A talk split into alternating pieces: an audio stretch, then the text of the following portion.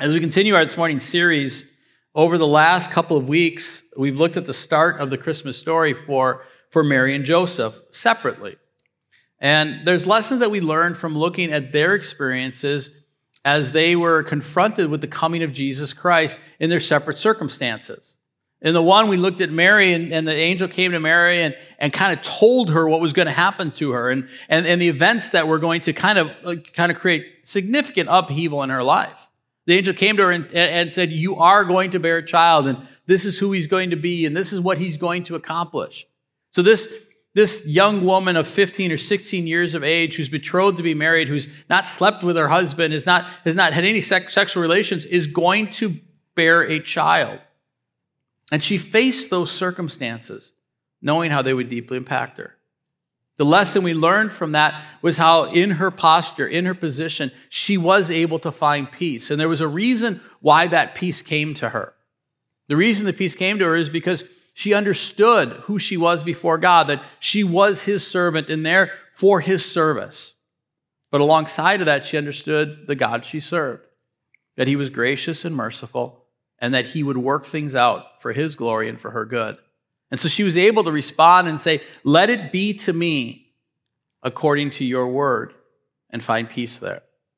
It's a lesson for all of us as we face the difficult times that we can or cannot control. That we go, Lord, this is what you're bringing into my life. May you be glorified in it.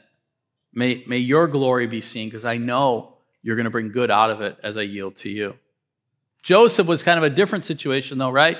He was faced with this idea that the, the woman he was betrothed to um, was found to be pregnant.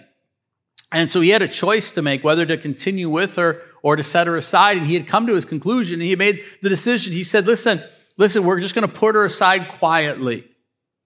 In other words, he was going to divorce her quietly and not make a big thing of it. But the angel came to him in a dream and said, Joseph, don't do that.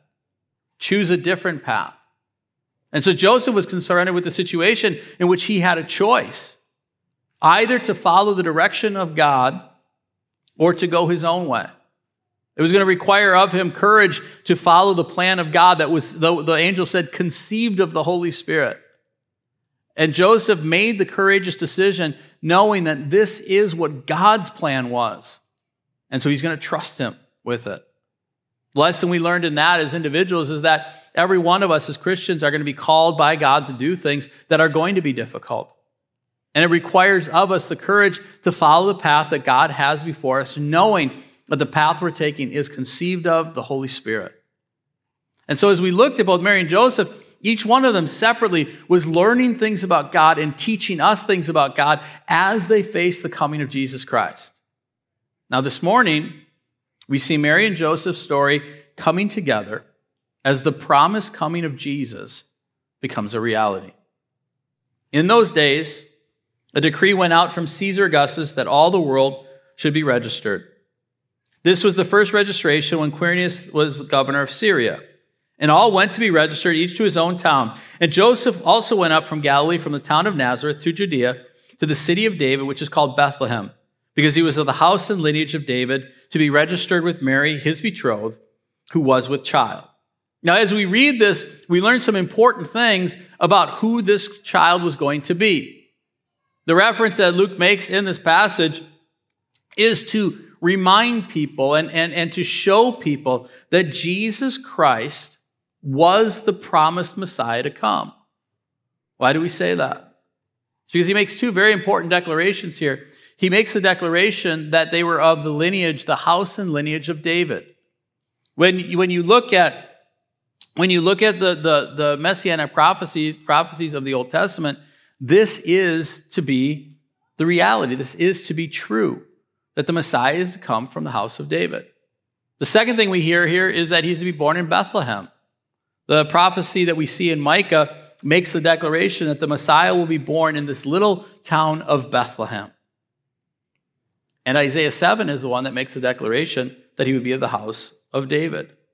It says this Hear then, O house of David, is it too little for you, to weary men, that you weary my God also?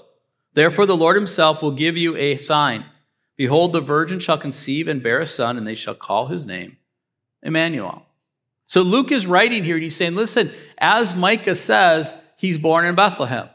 And as Isaiah said, he is born of the house and lineage of David. It's, it's, I, think it's, I think it's important to note that both Mary and Joseph were of the lineage of David. That, that you look in, in the genealogies that are, that are described in Matthew, and it describes the genealogy of, of, of Joseph. But here in the book of Luke, the genealogy lays out and, and gives the genealogy of, of Mary.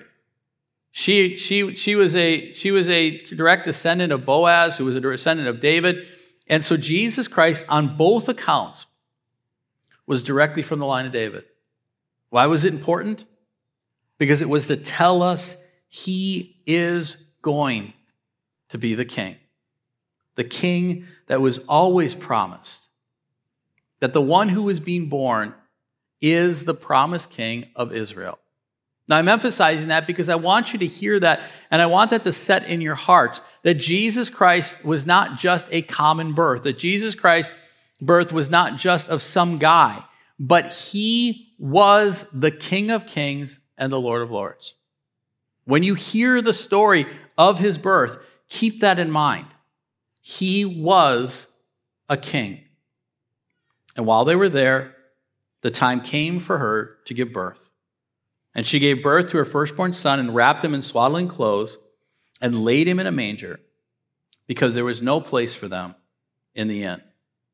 Now, this is a story, obviously, each one of us has heard over and over and over again. But I want you to really get the picture of what this was like. The great king that was promised, the king that for centuries upon centuries, all, all of time was pointing to and all of prophecy was pointing to, was born in this way. He was born not in a palace. He was born not in a house. He was born not in an inn. But most likely, this king was born in a cave. There's a lot of, there's a lot of, there's a lot of biblical historians that, that basically say that the, the picture that we have of the manger scene is not really an accurate picture. That most likely this was, this was just a cave behind a house. And that in this dark cave, there would be a trough that would be cut, that would be known as the manger, where water would be filled or hay would be put in. And this is where King Jesus was born, in this humility. It's kind of a crazy scene when you really think about it. How many of you guys realize that when a child is born, it's not as neat and clean as the scene that is in the manger under your tree? I know this because I was there for the first time my son was born. My son Tommy, my, my oldest, was born. I was in the room when he was born for seven minutes. I literally was there for seven minutes because the, the nurse looked up at me as my face went white and she said, I think you should leave, sir. Just a drop of blood I saw, and it almost put me out. But I made the mistake later on of coming back into the room a little bit too soon, and I walked in and I threw the curtain back, and what I saw before me looked like, looked like a battlefield in the Civil War. That's the birth we're talking about. Jesus Christ was born.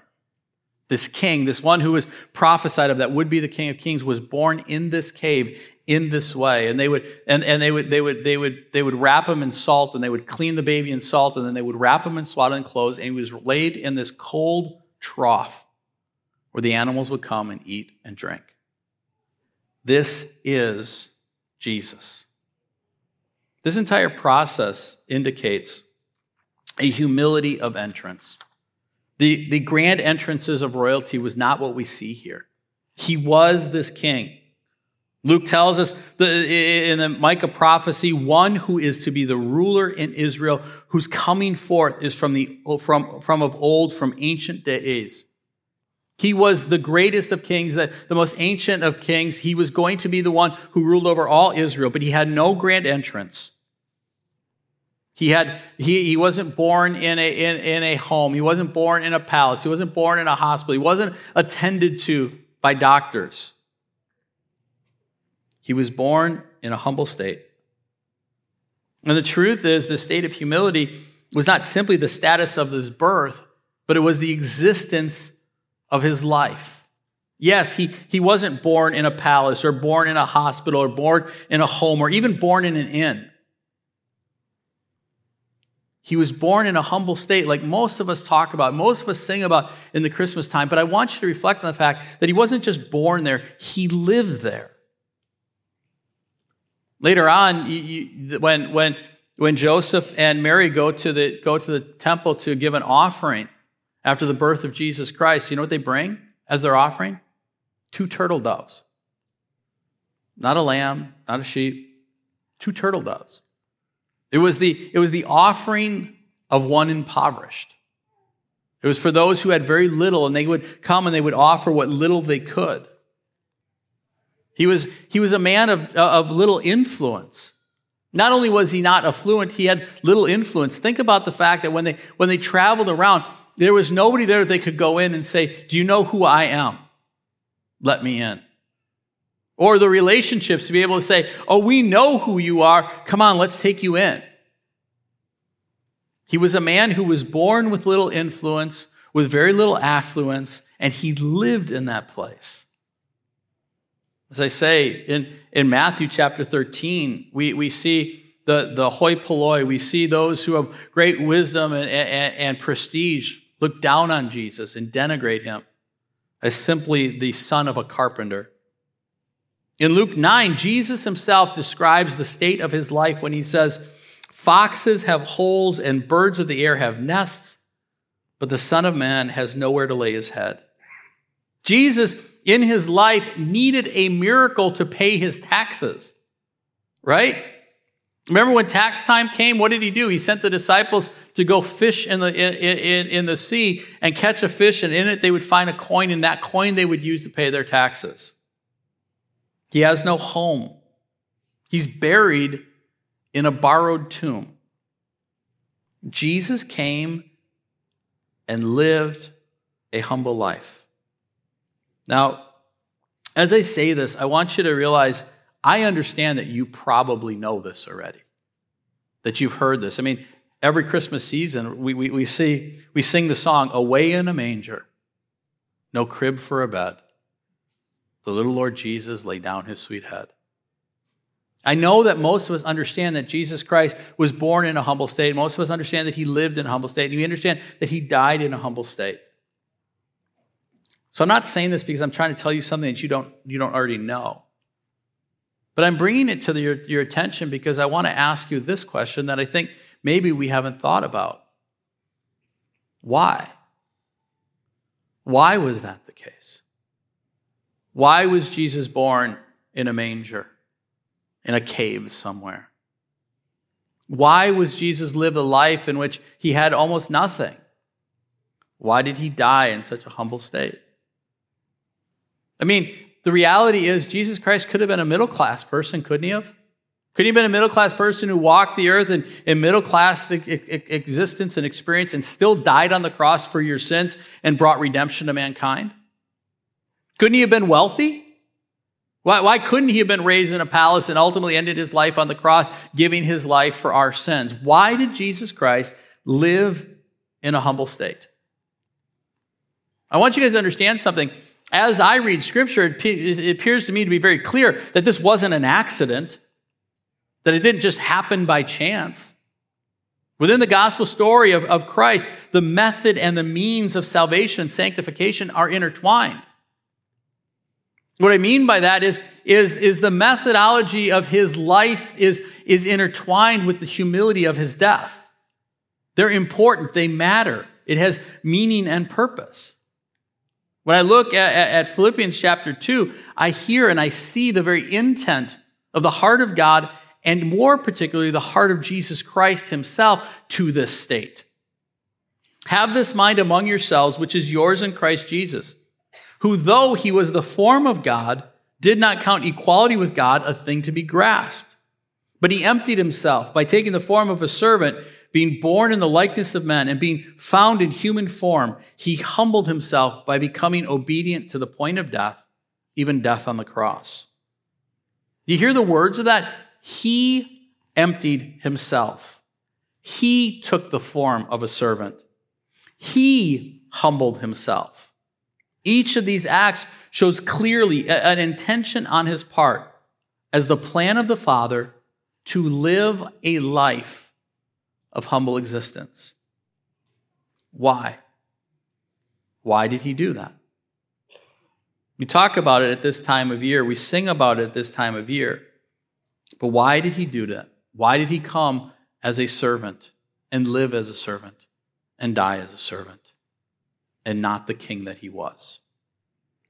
I think when you reflect on this, it becomes pretty clear to me that there are two really important reasons that are revealed in the gospel story that I think need to affect not simply our view of the Christmas season, but our lives all year round.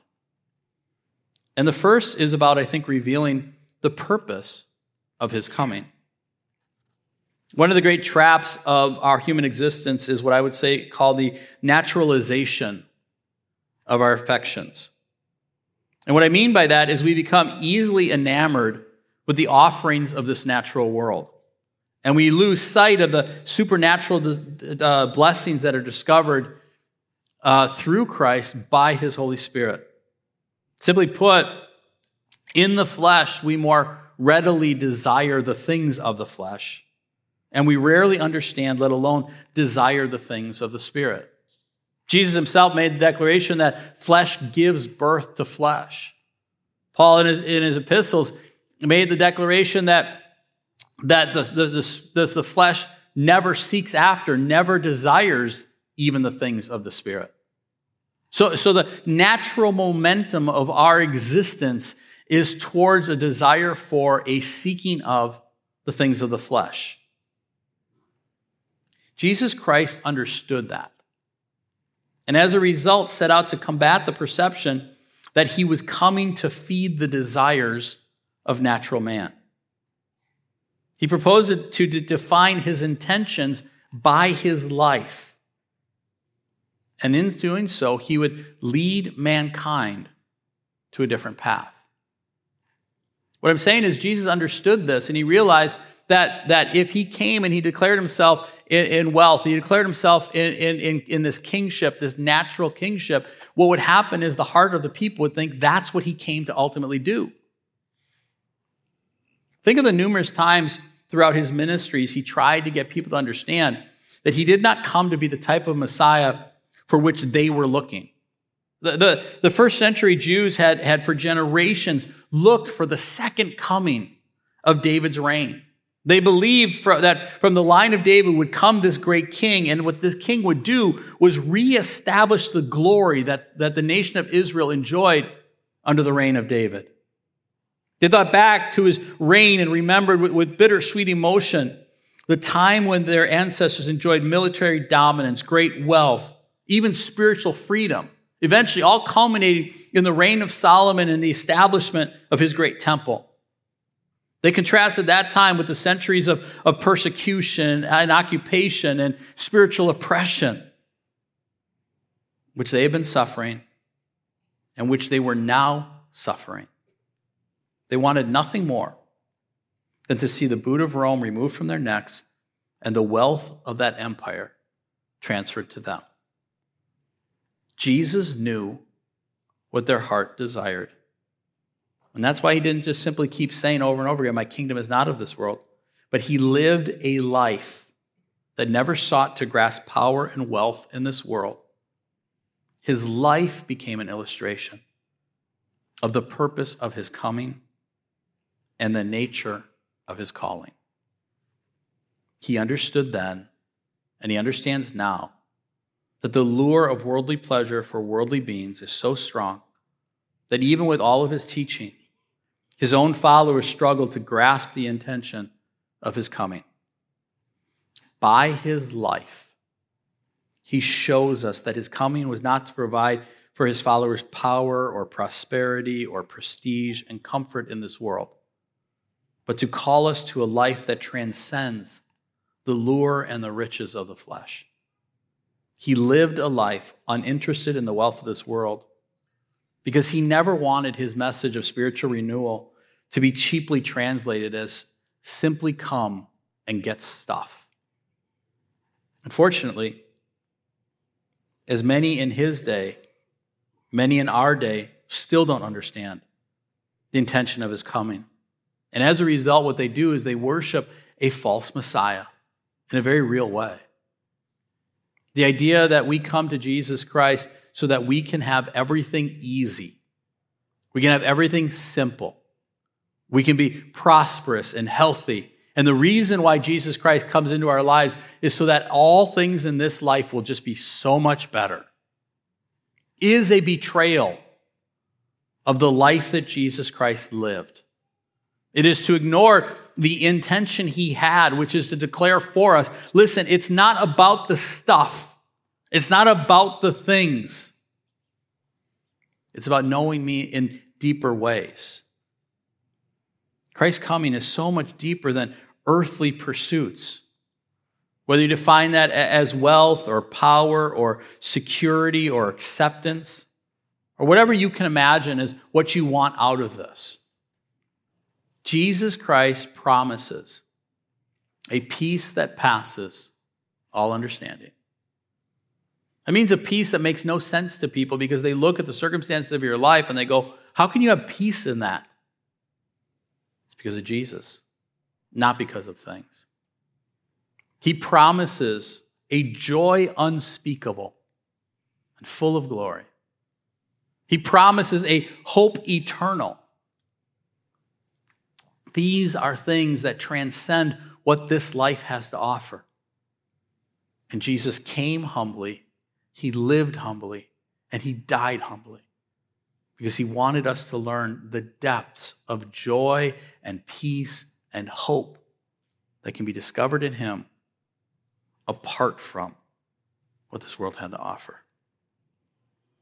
And the life he leads and the life he led was not simply to reveal the purpose of his coming, but to show us the pattern for our living. And that pattern of living will bring forth the purpose of his life in us. The image of Jesus, as revealed in his humble life, is meant to, to embody and convey the work of Christ. And it's also meant to teach us the method by which he will save, renew, and sanctify us. This is what I mean when I say his life established a pattern of living that brings that purpose to life in us. His life revealed in our life. His being revealed in our being. When we embrace his life of humble sacrifice and selflessness, we are set free from the lure of worldly desires, able to be taught the great blessings found in the Spirit. We empty ourselves by his Spirit of the burden of capturing and, and protecting that which moth and thieves destroy. And we begin to learn more deeply the spiritual riches that are set before us. So, what am I saying? I'm saying that Christ's life was not simply about defining his mission, but about showing us how we are to live our life on mission. Now, I want to pause here and I want to explain something to you because you could take this, you could take this in the wrong way. So many times over the many centuries of the church, we've, we've developed or we've created a, a theology of poverty. And I want you to understand that I'm not, I'm not espousing a, a, a theology of poverty. One, one, one, of the, one of the great battles we have in the church, I think, is we, we tend to, to swing between two, um, two, what I think are ideologies that are outside of the Word of God. We tend to live in, in a theology of poverty or a theology of prosperity. And what I'm here to talk to you about is not, a, not about a theology of poverty or a theology of prosperity, but I believe the Bible teaches us a theology of provision. See, here's the thing there is nothing inherently holy about you because you're in poverty. And there is nothing inherently righteous about you because you're in prosperity. And what we tend to do is we, we tend to fall into those, those, those, those, points of what I would, what I would call um, uh, idolatry. We, we look at our poverty as a means of saying, see how good I am, see how great I am. I'm willing to be in poverty and I'm living in poverty. Or we, we, on the other hand, go, look how great I am. Look, look, how, look, how, look how wonderfully spiritual I am because God is blessing me and I have prosperity. But here's what the Bible teaches us My God will supply all your needs. My God will be your provision. My God is your provider. He provides. Everything you have comes from Him. And then He calls us out of our excess, excess to be instruments of provision for others. So as God gives you, what you do is you make the choice, you make the decision to empty yourself, to sacrifice of yourself so that others may find provision also. The word of God is very clear about the call of every single believer to take of their resources and to take of what they have and give to the work of the church, to give to the work of the gospel, to give to those who are in poverty, to give to those who are suffering and struggling. So the mindset we have is not that we just are always in poverty, but we have the same uh, mindset that Jesus Christ had, which is I have, but I empty myself for the redemption of others. I give of what God has provided for me so that others may be provided for. I think this is important because the ultimate idea of what I'm saying to you is God doesn't, doesn't have a plan for us as Christians that says everything's going to be perfect. Everything's going to be easy. The declaration he's making is that we will find ourselves at times without, and that's okay. And we will find ourselves at times in suffering, and that's okay because he uses those times and he uses those circumstances to deepen our understanding of who he is. Bonnie Pattison, in her book Poverty and the Theology of John Calvin, described Calvin's view of the sanctifying work that is discovered when we live lives of Christ like sacrifice. Calvin says, Calvin says and describes the life of the believer that bears the cross of poverty and affliction, which he calls the mortification of the outer man. That those lives are being consecrated by the life and death of Christ. That this humble life becomes an instrument of divine grace and blessing for the believer. Hardships create opportunities for the knowledge of God's glory to be revealed in the believer. With adversity, revealing God's glory in a way that is otherwise concealed where humble living is absent. The experience of bearing the cross, as Calvin says, brings a knowledge of, uh, of one's own spiritual poverty, which works to foster humility in the believer.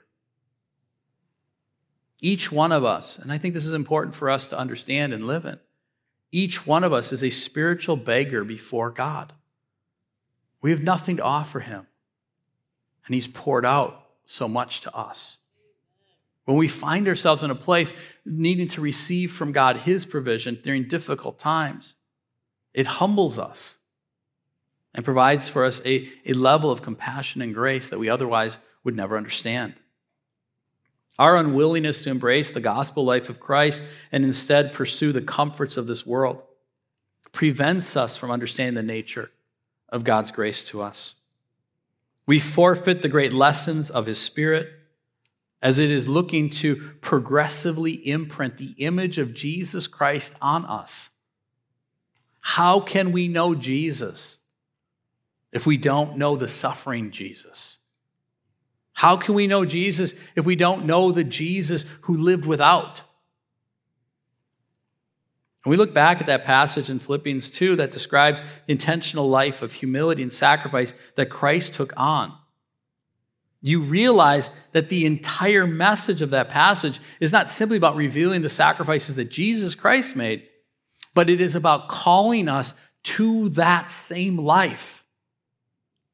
So if there is any encouragement in Christ, any comfort from love, any participation in the Spirit, any affection and sympathy, I want you to hear that. He's describing being a Christian. If in you there is any uh, uh, uh, of this love, if there's any participation in the Spirit of God, any, any affection or sympathy, complete my joy by being of the same mind having the same love, being in full accord of one mind. Do nothing from selfish ambition or conceit, but in humility count others more significant than yourselves. Let each of you look not to your own interests, but also to the interests of others.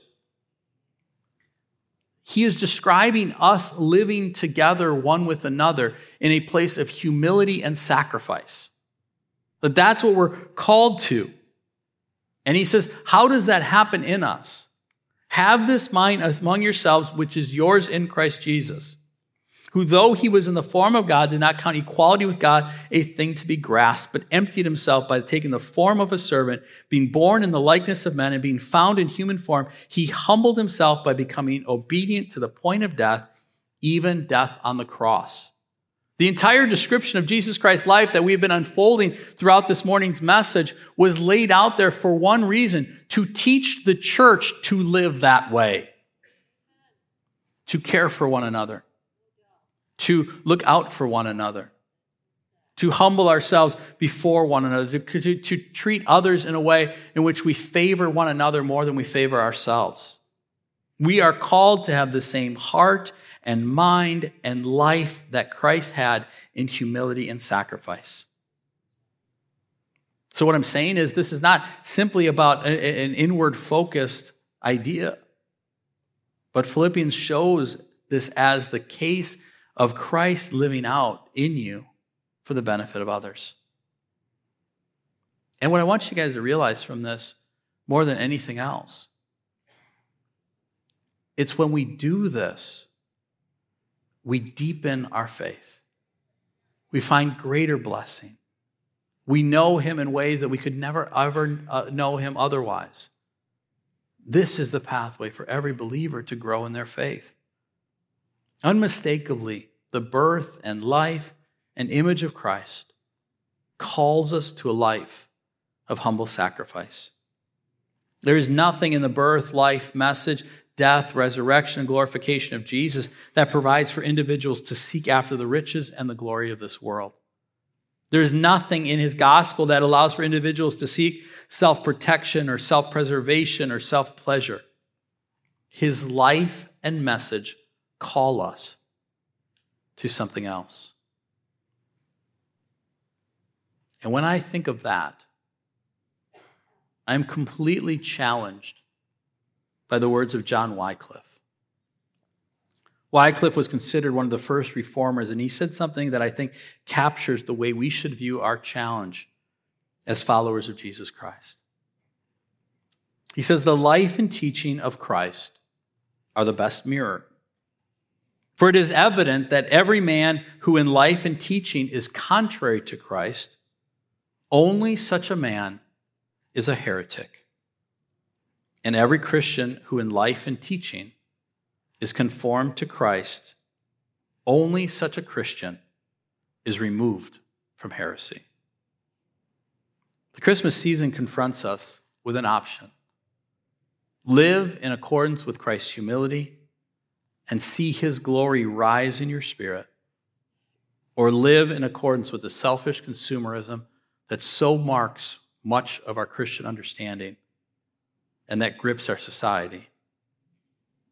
And in so doing, you embrace practical heresy. God has so much for us as we follow Jesus. It just requires of us giving ourselves completely to that little child who was born in humility, who lived in humility, who died in humility, and called us to the same. This is where the blessings of God are found. Not in the wealth of this world, but in the poverty that is shown by Jesus Christ in his own life.